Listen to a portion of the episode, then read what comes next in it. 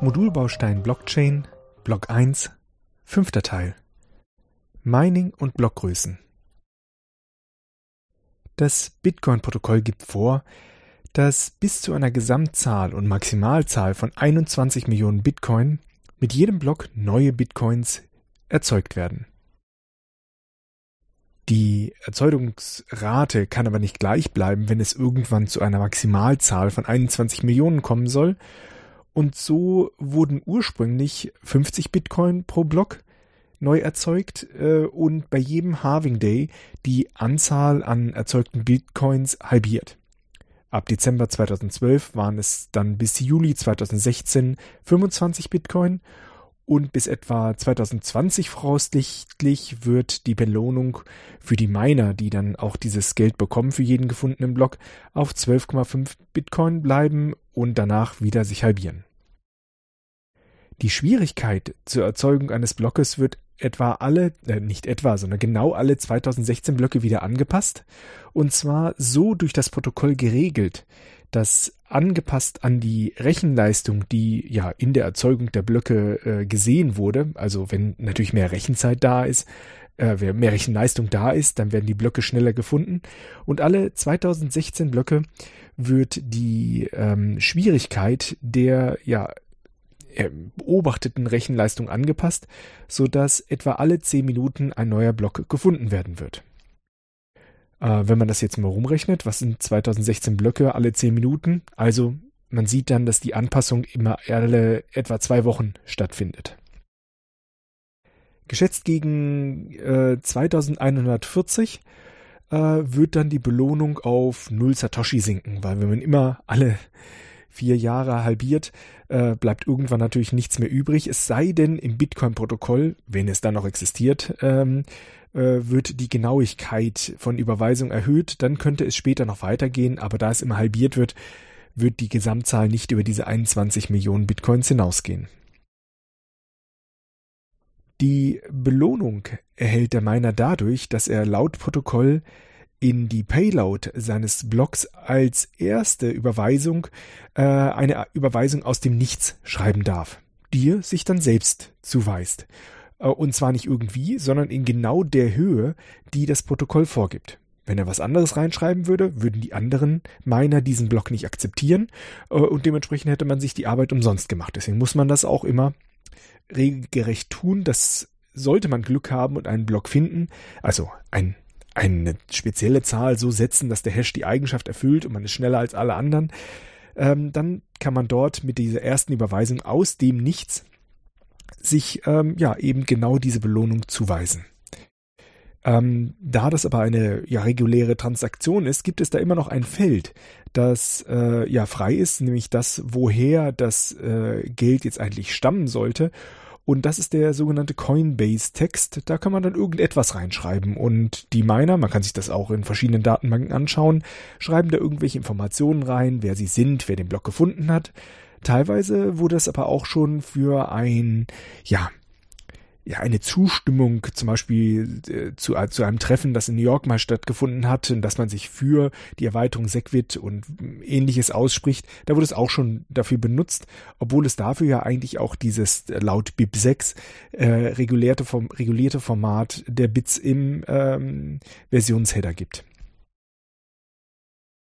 Zusätzlich können Transaktionen auch Überweisungsgebühren enthalten. Ähm, denn wenn man, sage ich jetzt mal, etwas in der Höhe von neun Komma fünf Bitcoin überweisen will, äh, man hat aber zehn Bitcoin und äh, ja, weist sich die null Komma fünf nicht wieder selbst zu, äh, sondern lässt halt ähm, ja einfach die Summe der Bitcoins, die im Eingang reinkommen für eine Antrakt- äh, Transaktion und wie viel Bitcoins abgezogen werden, äh, als Outputs der Transaktion, besteht dann eine Differenz, dann ist diese Differenz die Überweisungsgebühr, die man dem Miner anbietet, der das dann einstreichen darf. Diesen, diese Werte über alle Transaktionen, die er in den Block mit hineinnimmt, alle Transaktionsgebühren, kann er dann seiner initialen Überweisung auch noch hinzufügen. Und ähm, theoretisch sollten bis ja, über die Jahre hinweg, bis die Belohnung pro Block so weit abnimmt, dass es sich einfach gar nicht mehr lohnt, darauf zu setzen. Bis dahin sollten graduell die Gebühren, die man einnehmen kann über die Transaktionen, äh, ja, diese Belohnung ersetzen. Und äh, tatsächlich kann das auch passieren. Äh, gerade im Dezember zweitausendsiebzehn gab es einen Zeitpunkt, wo die trans- durchschnittliche Transaktionsgebühr bei Bitcoin, also pro Transaktion durchschnittlich, es gab also welche drüber und auch welche drunter, von vierzig Euro, da lag der Anteil der Transaktionsgebühren an der Belohnung bei über vierzig Prozent. Im März zweitausendachtzehn liegt der Anteil wieder bei etwa drei Prozent. Ähm, da bekommt man einen Eindruck, ja, in welcher Größenordnung bei der aktuellen Rechenleistung äh, die Transaktionsgebühren liegen müssten.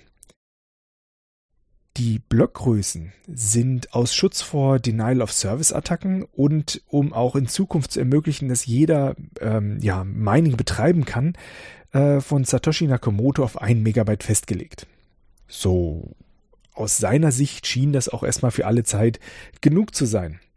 Da Transaktionen typischerweise so eine Länge von zweihundertfünfzig bis fünfhundert Bytes Länge haben, aktuell ist so, sind so vierhundert Bytes durchschnittlich, ähm, rechnet man damit, dass man etwa pro Block zweitausendfünfhundert Transaktionen unterbringen kann.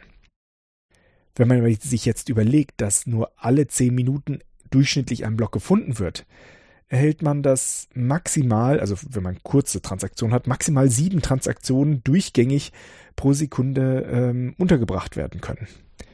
Wenn also ja die Blöcke durchgängig voll sind, wird man Schwierigkeiten bekommen, seine Transaktionen in die Blockchain zu bekommen. Es sei denn, man gibt den Minern ja ein gesteigertes Interesse, nun besser die eigene Transaktion als vielleicht eine andere Transaktion zu übernehmen. Und das erreicht man natürlich dadurch, dass man entsprechend seiner Transaktion mehr Transaktionsgebühren mitgibt.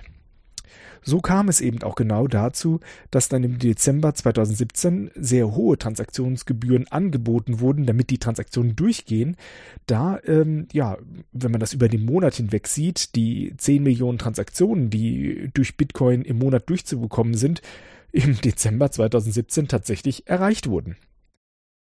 Daher gibt es auch bei den Minern kein großes Interesse daran, die Blockgrößen zu vergrößern, denn je mehr ähm, ja, Nutzer von Bitcoin Interesse daran haben, ähm, die Transaktionen durchzubekommen und dementsprechend Anreize durch Transaktionsgebühren zu bieten, ja, umso mehr verdienen die Miner. Daher ist dieses Problem, das schon seit vielen Jahren bekannt ist und auch schon ausgetestet wurde, dass sieben Transaktionen pro Sekunde leicht zu erreichen sind, ähm, da ist schon seit langem klar, dass das Bitcoin ein riesiges Skalibi- Skalierungsproblem hat, das Bitcoin Scalability Problem. Ähm, dennoch äh, sind die Miner nicht davon zu überzeugen, in Abstimmung, und es wurden viele durchgeführt, äh, die Blockgrößen zu vergrößern auf Werte, die irgendwie sinnvoll wären. Die Frage ist aber auch, ist es denn sinnvoll, die Blockgrößen immer beliebig zu erhöhen? Man müsste ja davon ausgehen, dass in der Geschwindigkeit, wie natürlich auch Bitcoin in der Nutzung wächst, dann auch die äh, Blockgrößen wachsen müssten. Ähm, bei den verschiedenen Hardforks, die aufgetreten sind, waren das auch verschiedene Ansätze, wie die Blockgrößen sich äh, vergrößern sollten. Nur man muss natürlich auch die Frage stellen, ist es so sinnvoll, dass jede Überweisung, die auf der Welt stattfindet, bei allem auf den Rechnern liegt? Eine Alternative wäre es, ähm, ja, untergeordnet oder Hierarchien von Blockchains anzulegen, wo lokalere Blockchains alle Überweisungen und Transaktionen lokal durchführen. Und wenn Märkte eher lokal orientiert sind, kann man tatsächlich sehr viel damit sparen. Kritiker dieses Ansatzes sagen aber, naja, wenn nun eine Transaktion nicht lokal durchgeführt werden kann, dann entstehen dadurch natürlich sofort zwei Transaktionen, weil in beiden, in der unteren und in der oberen und womöglich wieder in einer unteren, ähm, ja, mindestens jeweils eine Transaktion stattfindet und dementsprechend es, je vernetzter der Handel über die Welt wird, natürlich ganz im Gegenteil die Lage überhaupt nicht entspannt wird. Eine andere Variante ist, dass man Banken oder Börsen verwendet, wo man einer zentralen Institution einfach glaubt, dass die keinen Unsinn macht und nicht die Bitcoins, die man denen dort äh, erstmal überwiesen hat, äh, verlieren. Denn lokal kann man natürlich dann ganz ohne Kosten äh, der Blockchain überweisen. Oder man überlegt sich Verfahren, wie Nutzer von Bitcoin direkt untereinander lokal Transaktionen austauschen können. Das alles war in den letzten Jahren immer in der Diskussion und allen war klar, es muss sich etwas ändern. Und im Dezember zweitausendsiebzehn hat sich wirklich herausgestellt, dass es dort ein riesiges Problem gibt. Darüber hinaus, über die Frage, wie können diese Abstimmungsvorgänge funktionieren, stellt sich für die Miner selbst immer auch die Frage, was für Geräte benutze ich und wann lohnt sich für mich eigentlich überhaupt, dieses Mining durchzuführen. Am Anfang wurden die Blöcke für, von Bitcoin mithilfe von C P Us erzeugt. Ja, C P Us sind General Purpose Processors, äh, die einfach alles rechnen können. Die können also auch Hashes ausrechnen. Ähm, sie sind äh, auch nicht so langsam damit. Also wenn man eine aktuelle C P U nehmen würde, könnte die, sag ich mal, einfach mal zwanzig Megahashes pro Sekunde ausrechnen. Man muss sich natürlich auch gleichzeitig überlegen, wie viel Strom verbrauche ich dabei? Und wenn man jetzt das noch durch die Wattzahl teilt, die dieser Prozessor braucht, erhält man, dass ähm, dann der Prozessor etwa null Komma eins Megahash pro Joule ähm, verbrauchen würde oder erzeugen würde pro Wattsekunde. Äh, eine G P U hingegen ist schon spezialisierter und kann gerade solche parallelisierbaren Aufgaben, die auch besonders mit Ganzzahlen und Bitmanipulationen zu lösen sind, was die äh, S H A zweihundertsechsundfünfzig Hash auch gerade genau ist, die erreicht dann tatsächlich ähm, eine aktuelle G P U von A M D leicht achthundert Megahash pro Sekunde. Wiederum verglichen auf den Verbrauch, auf den Stromverbrauch erhalten wir zwei Megahashes pro Joule. Ähm, Es hat sich dann damals schon ergeben, als die G P Us entdeckt wurden, dass man damit wunderbar für äh, Bitcoins minen kann, dass auf einen Schlag äh, die A M D-Grafikkarten, die besonders gut dafür geeignet waren, äh, ja vom Markt leer gekauft wurden. Ähm, das äh, war natürlich für A M D sehr interessant, aber für die Leute, die halt Gaming betrieben haben, waren, war das gar nicht so schön, weil einfach diese G P Us nicht mehr zu er- erhalten waren. Ähm...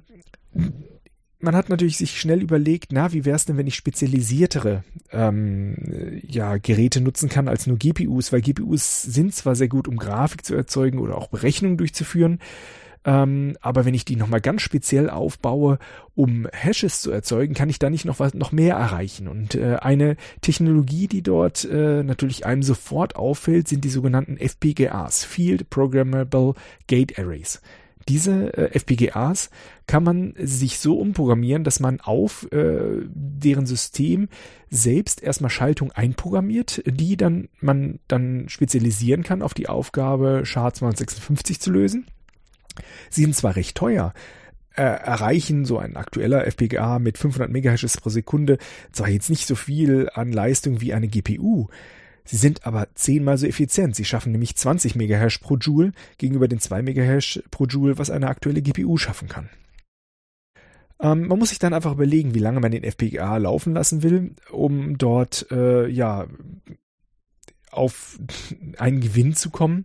Denn äh, die F P G As sind im Allgemeinen deutlich teurer zu erstehen als die äh, G P Us, äh, die auf dem Massenmarkt erhältlich sind. Ähm, Und je nachdem, wie stark der Strom natürlich in die eigene Rechnung Einzug hält, kann man sich das dementsprechend überlegen. Aber natürlich hat es nicht lange gedauert, dass äh, sich auch äh, findige Unternehmer gefunden haben, die gesagt haben, nun gut, was ich auf, auf dem F P G A programmieren kann, kann ich natürlich auch auf einen echten Chip brennen. Der Punkt ist nur, so einen Chip zu erzeugen, der speziell dafür gedacht ist, Ähm, S H A zweihundertsechsundfünfzig, also ein Prozessor, der nur das macht, S H A zweihundertsechsundfünfzig doppelt äh, zu lösen, das ist natürlich extrem kostenintensiv. Trotzdem wurden genau solche sogenannten A S I C-Chips erzeugt, Prozessoren, die nur dafür da sind, und die haben natürlich noch eine viel höhere ja, Prozessor- und Packungsdichte als die F P G As, die natürlich so ein Multipurpose äh, Field Programmable Gate Array sind. Und diese erreichen dann im Vergleich ähm, ein aktuelles System, was ich rausgesucht habe, vier Millionen Megahashes pro Sekunde bei einer Effizienz von viertausend Megahashes pro Joule.